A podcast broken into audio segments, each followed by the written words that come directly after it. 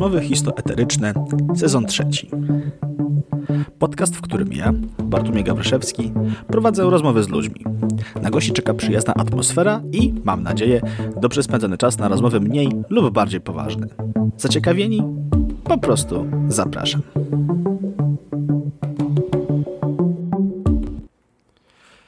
Dzisiejszą gościnią jest osoba, której nie widziałem ponad 4 lata. Ostatni raz, gdy się widzieliśmy, to na deskach teatru muzycznego. Teraz totalnie zmieniona Sylwia zaczęła karierę tatuatorki i muszę przyznać, że idzie jej wspaniale. Czym dla niej jest tatuaż? Jaką przebyła drogę? I dlaczego niektórzy ludzie dalej uważają tatuaż za szpecenie ciała? O tym i nie tylko w dzisiejszym odcinku.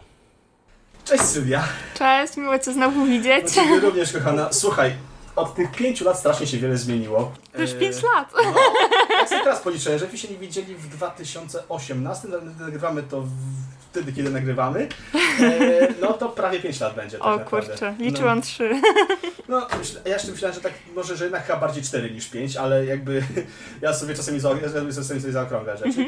Tak czy inaczej, od tego czasu bardzo się wiele Tobie zmieniło, bo totalnie porzuciłaś scenę muzyczną i zajęłaś się w końcu czymś, co chyba najbardziej Cię pasjonuje wreszcie.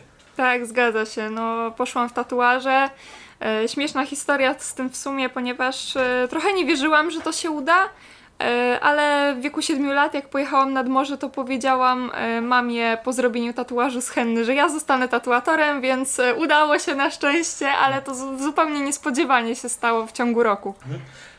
A propos właśnie takich no, kwestii jakby samych początków, to pewnie to będziemy mówili, natomiast tak na samym wstępie, jak wspomniałaś o rodzicach, to jak w ogóle rodzice zareagowali na tę twoją jakby wieść o tym, że zajmujesz się jednak w jakiś sposób jednak no tatuowaniem, bo jakby do tego, czym to naprawdę jest, to jeszcze będziemy przechodzili do tego. No cóż, mama na początku była w ciężkim szoku, przede wszystkim jak w ogóle wróciłam z tatuażem do domu, moim pierwszym na ciele. I potem była też trochę przerażona, jak zaczęłam przyprowadzać ludzi do domu na pierwsze tatuaże, bo pierwsze tatuaże jednak robiłam w domu, a nie w studio. Wstyd się przyznać, ale rozkładałam folię na łóżku i po prostu na łóżku ludzi dziarałam, potem kupiłam leżankę, a potem już przeniosłam się do studia, ale wszystko zawsze było bardzo sterylne, więc żeby nikt mi nie zarzucił tutaj, że warunki były jakieś gdzieś tam miecia pod mostem, HIV i inne w ogóle choroby zakaźne. Znaczy klientela ta pierwsza, mam nadzieję, chyba nie narzekała. Z tego co patrzyłem w twoich social mediach, to albo ludzi, którzy jakoś tam oznaczali ciebie, to raczej wychodzili z tych pierwszych twoich tatuaży zadowoleni. No cóż, pierwsze tatuaże nie wychodziły jakoś fenomenalnie, wiadomo, każdy jakoś zaczyna, natomiast uważam, że i tak miałam lepszy start niż część tatuatorów, którzy zaczynają w domu, z racji na to, że ja od dziecka rozwijam mój profil rysunkowy i no jednak uważam, że jestem w tym całkiem dobra. Jeszcze co do taty, no tata to w ogóle ze mną nie mieszka, więc on ma mało kontaktu ze mną, ale powiedział, o fajnie, więc w sumie na tym się skończyło. Nie, ale na szczęście w końcu jakoś tam rodzina zaakceptowała to, że jesteś tym, sobie jeszcze tym, czym się zajmujesz. No właśnie, bo kwestia tatuażu. Ja jestem w takich środowiskach, które raczej mówią, że to jest kwestia, nie wiem, oszpecania, zakrywania pewnych mankamentów swojego ciała, natomiast czy... Jakby chcę trochę to skontrastować, bo ja na przykład jakichś tatuażów nie mam, ale tylko dlatego uważam, że po prostu na mnie byłyby nieodpowiednie. Czy ty też uważasz, że są ludzie, którzy po prostu nie mają ciała do posiadania właśnie rysunków na ciele? Nie, nie ma czegoś takiego. Uważam, że każdy, kto chce mieć tatuaż, ma prawo go mieć i no mi się może na kimś tatuaż nie podobać, bo akurat mogę uważać, że do niego nie pasuje, ale to nie znaczy, że ja go nie wykonam, bo mi się nie podoba to, że na nim będzie źle leżał. Oczywiście ja mogę doradzić w kwestii wzoru, mogę doradzić w kwestii miejsca, w kwestii wielkości, natomiast ostatnie zdanie zawsze należy do klienta. No i ja nie wykonam tatuażu w momencie, kiedy... są jakieś przeciwwskazania do tego, czyli na przykład jeśli klient cierpi na atopowe zapalenie skóry i nie dostanę potwierdzenia lekarza, że taki tatuaż może wykonać, ponieważ tatuaż może się rozlać, tatuaż może się babrać i inne tego typu rzeczy, więc takich kwestii typowo estetycznych nie ma wiele, których bym nie zrobiła. Może na twarzy bym się nie odważyła komuś zrobić, bo jednak uważam, że no... Tatuaże na twarzy to już jest taka rzecz, gdzie na pierwszy rzut oka jak patrzysz na człowieka, to widać tą twarz i nie każdy do końca, mam wrażenie, jest świadomy tej decyzji robienia tatuażu na twarzy, więc jak na ten moment ja odmawiam. Okej, w porządku. A w takim przypadku czym dla Ciebie tak naprawdę jest tatuaż? Z perspektywy widzenia tatuatora, tatuaż jest ozdobą, ale też symboliką, no bo ludzie dzielą się na dwa typy, w sumie na trzy. Pierwsi, którzy robią tatuaż, bo im się podoba, drugi, bo coś znaczy, a trzeci, bo i się podoba i znaczy. Więc no ja na przykład mam dużo tatuaży, które... W sumie wszystkie tatuaże mają jakieś znaczenie, ale niekoniecznie osobiste, bo jak pewnie widzisz, ja się obracam w kulturze japońskiej. Mam z anime tatuaże, mam tatuaże takie jak omamori, jak kitsune, które też są tam w wierzeniach Japończyków jakoś bardzo mocno... brakuje mi słowa. Zakorzenione. Zakorzenione, tak, że faktycznie używają tego, to się wpisuje w ich kulturę. Ale mam też takie tatuaże, o których znaczeniu nie opowiadam nikomu, raczej ich też nie pokazuję, bo one są schowane tak, żeby nie było ich widać i nikt mnie o nie po prostu nie pyta, żeby nie wyszło jakoś tak słabo, że nie chcę odpowiedzieć, co one oznaczają. No jasne. I powiedz mi, z jaką grupą ty najczęściej stykasz? Czy to raczej kwestia tego, że przychodzi do ciebie klient i mówi, chciałbym jakoś ten wzorzec, bo po prostu uważam, że będzie mi dobrze pasował, czy jest tak rzeczywiście, że przychodzi i mówi, chciałbym ten wzorzec, bo on ma dla mnie bardzo duże znaczenie? Szczerze mówiąc, różnie. Czasami klienci piszą mi, swój pomysł opisują na tatuaż i piszą mi na przykład, że chciałbym zrobić tą datę, bo to jest data śmierci mojego pieska. No to wtedy mówię, że jak najbardziej, że możemy zrobić, ale są też tacy, którzy mówią, ej stara, wytatuuj mi kościotrupa, który żongluje czaszkami i będzie zajebiście.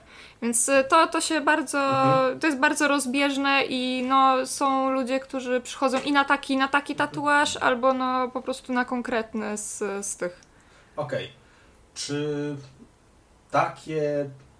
Załóżmy, czy ja będę mówić jednak rzeczy, które ja uważam, to jest mój podcast, będę mówić bardzo subiektywnie, czy takie dzieła sztuki, jakimi niewątpliwie są tatuaże na ludzi, na przykład uwielbiam, jak ludzie sobie tatuują dzieła, dlatego, że wtedy widać, że mają do siebie dystans jakiś mimo wszystko, albo też właśnie, że jakoś chcą siebie wyrazić w sposób, który nie wszystkim jeszcze przypada do gustu. Czy takich ludzi jest więcej? Czy jednak dalej jest jakiś opór przed tym, żeby ludzie sobie właśnie tak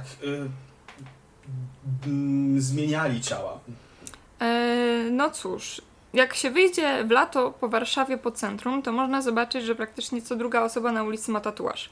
I mam wrażenie, że to trochę jednak zależy od miejsca zamieszkania, bo ja mieszkam pod Warszawą, nie mieszkam stricte w Warszawie i no niestety widzę, że idąc do jakiejś Biedronki, do jakiegoś mniejszego sklepu z odkrytymi ramionami, po prostu jest to jakoś zwracane, zwraca jakoś to szczególną uwagę ludzi w tym sklepie, też w autobusach widzę, że często ludzie się przyglądają. Rzadko miałam sytuację, że ktoś podszedł i coś tam skomentował, że taka ładna, a się szpeci, bardziej właśnie raczej albo patrzą pogardliwie, albo z ciekawości.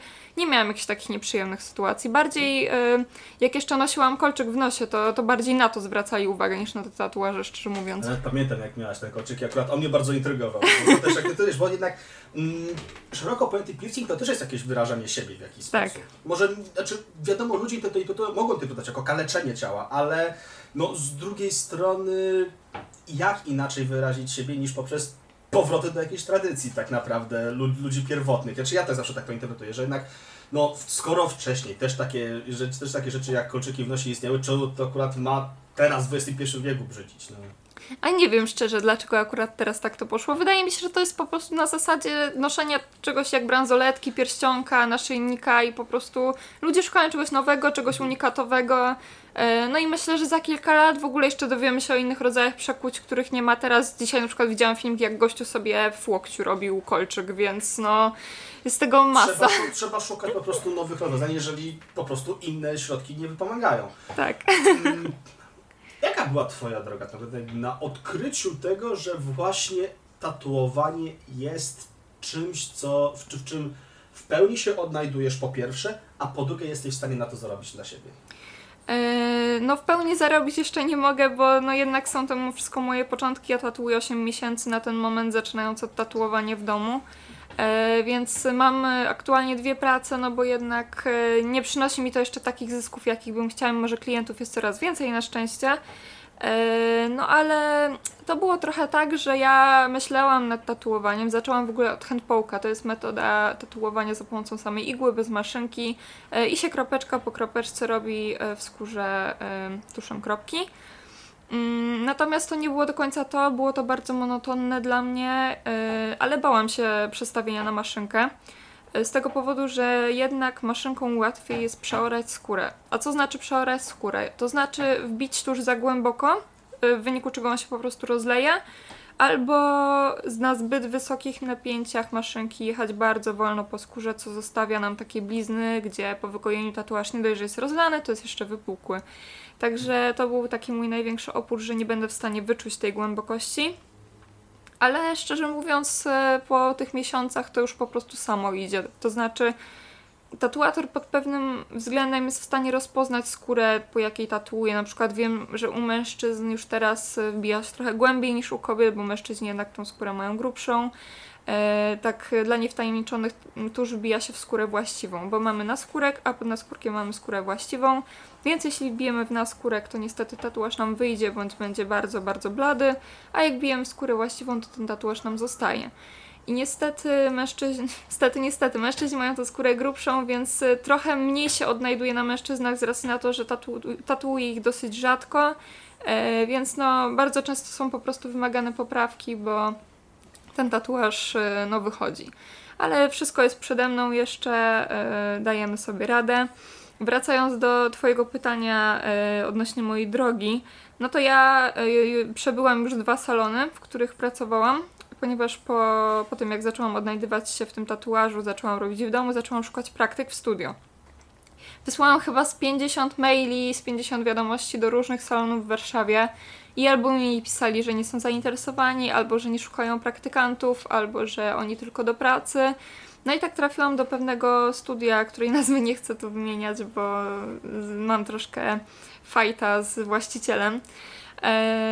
Trafiłam tam na praktyki, ale okazało się, że jednak nie na praktyki, tylko do pracy, bo nic się tam nie nauczyłam, tylko miałam po prostu robić tatuaże.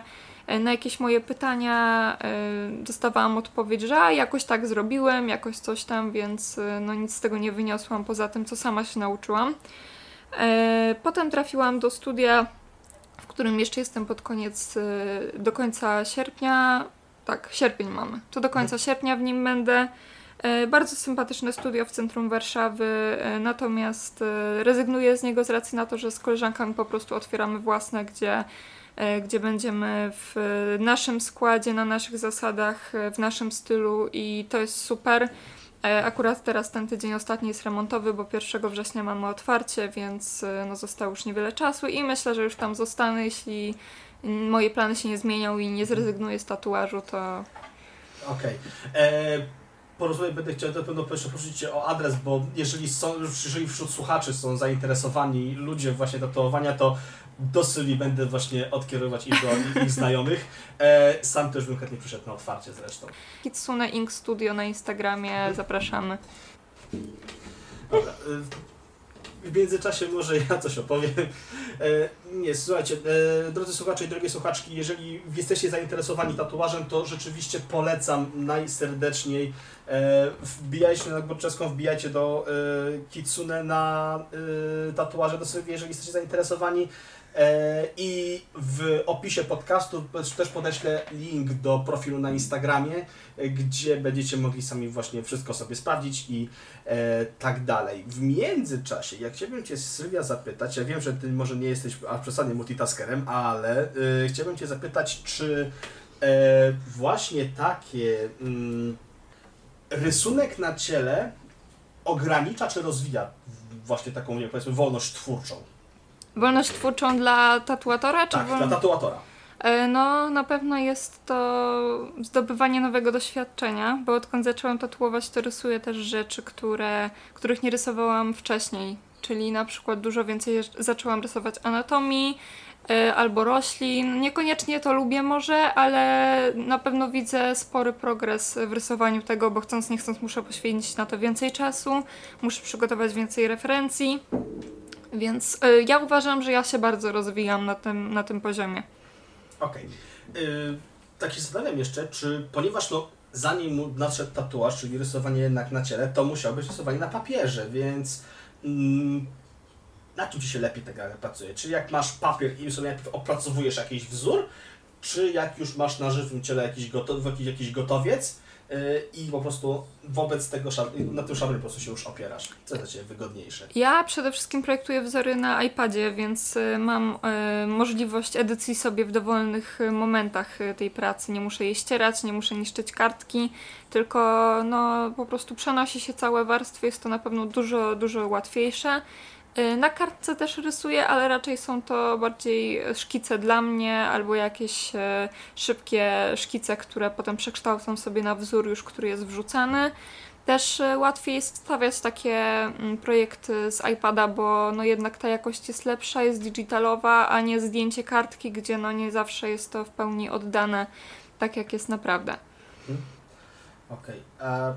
Powiedz mi, mam takie pytanie, bo trochę odbiegniemy od tatuażu, ale tylko na chwileczkę, bo potem wrócimy. Takie pytanie, które jeszcze chciałem powspominać sobie rzeczy. Muzyka czy musical? No kurczę. Powiem szczerze, że podobało mi się granie w musicalu. Ja w swoim życiu przeszłam przez 2 musicale i było to fajne doświadczenie, ale czy bym wróciła? Chyba niekoniecznie, bo wydaje mi się, że jest to trochę za bardzo stresujące dla mnie. Po prostu przy stresie głos mi za bardzo drży i albo wolę śpiewać sobie sama w domu, albo słuchać właśnie muzyki, więc chyba muzyka jednak. Okej, w porządku. A jeśli już to rzeczywiście taka już stricte pod zainteresowanie, czyli nie wiem, jakaś właśnie K-pop, muzyka szeroko pojęta japońska, czy masz jakieś inne niszowe gatunki? No cóż, ja słucham głównie openingów z anime, ale poza tym słucham też no, trochę rocka alternatywnego, co tam jeszcze, no popowych piosenek też słucham trochę. Właściwie to w sumie jakby tak popatrzeć na moją listę, to wszystkiego jest po trochu, więc ciężko mi powiedzieć, w jakim konkretnym gatunku muzyki się obracam, bo chyba jest to wszystko w sumie. Okej, w porządku. Ulubiony opening z anime? O Jezu, chyba drugi z Kamisama Hajime Mashita. No, myślałem się tego trochę, ale głównie po tatuażach się domyślałem, że to może być Kamisama, ale przez chwilę myślałem, że może jednak ktoś może jednak pójdzie w tę klasykę i może jednak Evangelion 3. sezon. Nie, no taki Gul też ma super opening, uważam. Noragami ma zajebisty opening, naprawdę. Nie wiem, czy mogę przeklinać na tych podcastach. Może damy explicta po prostu na Spotify'u i tylko osoby poniżej 18 roku nie będą tego słuchać, ale tak to raczej, no nie ma, raczej takiej widowni nie mam za dużej. Dobrze, już spytałem Cię już o to, jak Twoje bliscy patrzą na Twoją karierę, ale nie pytałem Cię o to, jak Twoi przyjaciele, bądź też, ale już pamiętam, chłopak dalej. Tak, no to tak, jak tak. Oni postrzegają Twoją karierę? No. W ogóle pozdrawiam Cię. Niestety nie mam okazji Cię poznać, ale bardzo chętnie Cię poznam. No cóż, chłopak bardzo mnie wspiera, wie, że mam mało czasu często przez moją pracę właśnie, bo no, jednak nad projektami się siedzi bardzo długo, potem nad tatuażem równie długo i no tatuator to jest właściwie praca 24/7 tak naprawdę. On mnie bardzo wspiera w tym, sam nie ma tatuaży, nie planuje mieć, może dalej go namawiam, że może coś, ale no wspiera mnie jak może.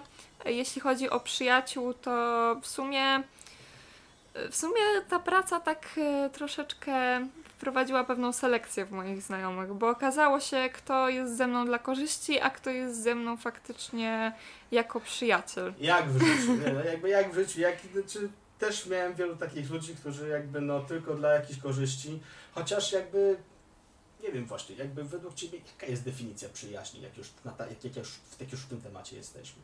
Uważam, że przyjaźń to jest coś niezależnego, to znaczy, no, jak przysłowie mówi, przyjaciół poznaje się w biedzie i przyjaciel to jest osoba, która pomoże w trudnej sytuacji, nie mówię, że nie zostawi, bo życie bywa różne, życie bywa przewrotne, ale pomoże tak jak może, na tyle ile ma czas, na tyle ile mu się uda i będzie takim wsparciem, gdzieś tą dobrą duszą, która tam sobie jest z tyłu i czasami zepchnie na tą dobrą drogę w momencie, kiedy kierujemy się jednak w złą stronę, podpowie coś, co będzie dla nas korzystne, no a niestety osoby, na których się przejechałam, głównie chciały tatuaż za darmo, zniżkę na tatuaż, więc jak jest takie śmieszne powiedzenie, że po znajomości to może daj więcej, nie? No, więc odwrócili się ode mnie, bo nie chciałam tego tatuażu za darmo im zrobić.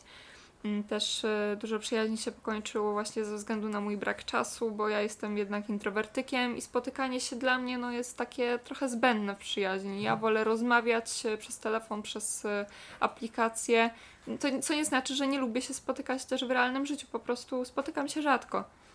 Ja też to rozumiem, więc jakby domyślam się, chociaż z drugiej strony tak mnie czasami trapi, jak będzie okazja w końcu nagrania rozmowy z Krzyśkiem Połczym, który po 2 latach tutaj też do podcastu przyjdzie, mam taką nadzieję przynajmniej, Krzysiek wie, że tego słuchasz, więc wpadnij proszę, to tak się stanie, że przypadkiem przyjaźń jest pewnego rodzaju kontraktem tak naprawdę, czy że wiesz, że z jednej strony tak naprawdę masz, sama oferujesz, jakby otwierasz się na kogoś, a z drugiej strony też może odwrotnie.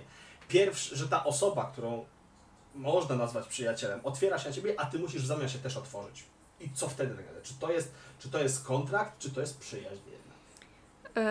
No cóż, kontrakt moim zdaniem jest wtedy, kiedy obydwie strony czerpią z tego korzyści.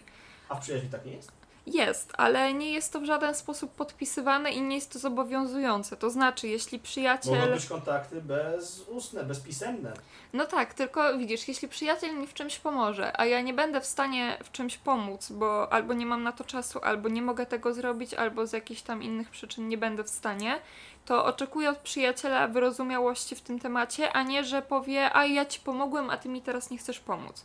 Bo no, przyjaźń nie polega na tym i uważam, że jednak powinno się bardziej bezinteresownie do tego podchodzić niż na zasadzie o ja jej pomogłem, to ona pomoże mi. Okej, dobra. No to już rzeczywiście jakoś mi to wiele wyjaśnia. Na sam koniec naszej rozmowy, bo będziemy się zbliżali już do końca naszego spotkania, chciałbym Cię zapytać o taką jedną rzecz, którą pytam zawsze moich gości, przynajmniej w tym sezonie. Czy na dzisiejszy dzień uważasz, że jesteś zadowolona ze swojego życia? To jest bardzo, bardzo dobre pytanie, ponieważ nie wiem, szczerze mówiąc.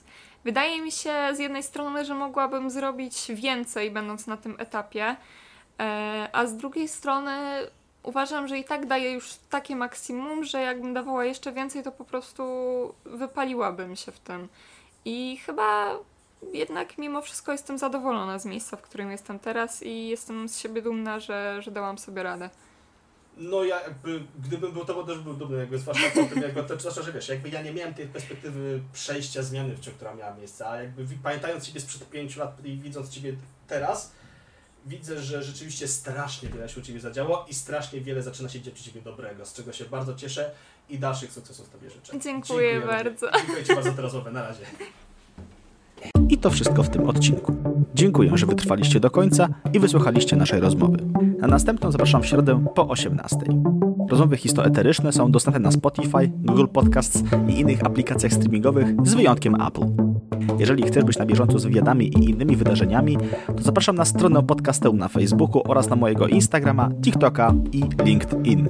A jeżeli chcielibyście zostać moimi gośćmi, napiszcie na maila podcastu@gmail.com. Do usłyszenia w kolejnej rozmowie.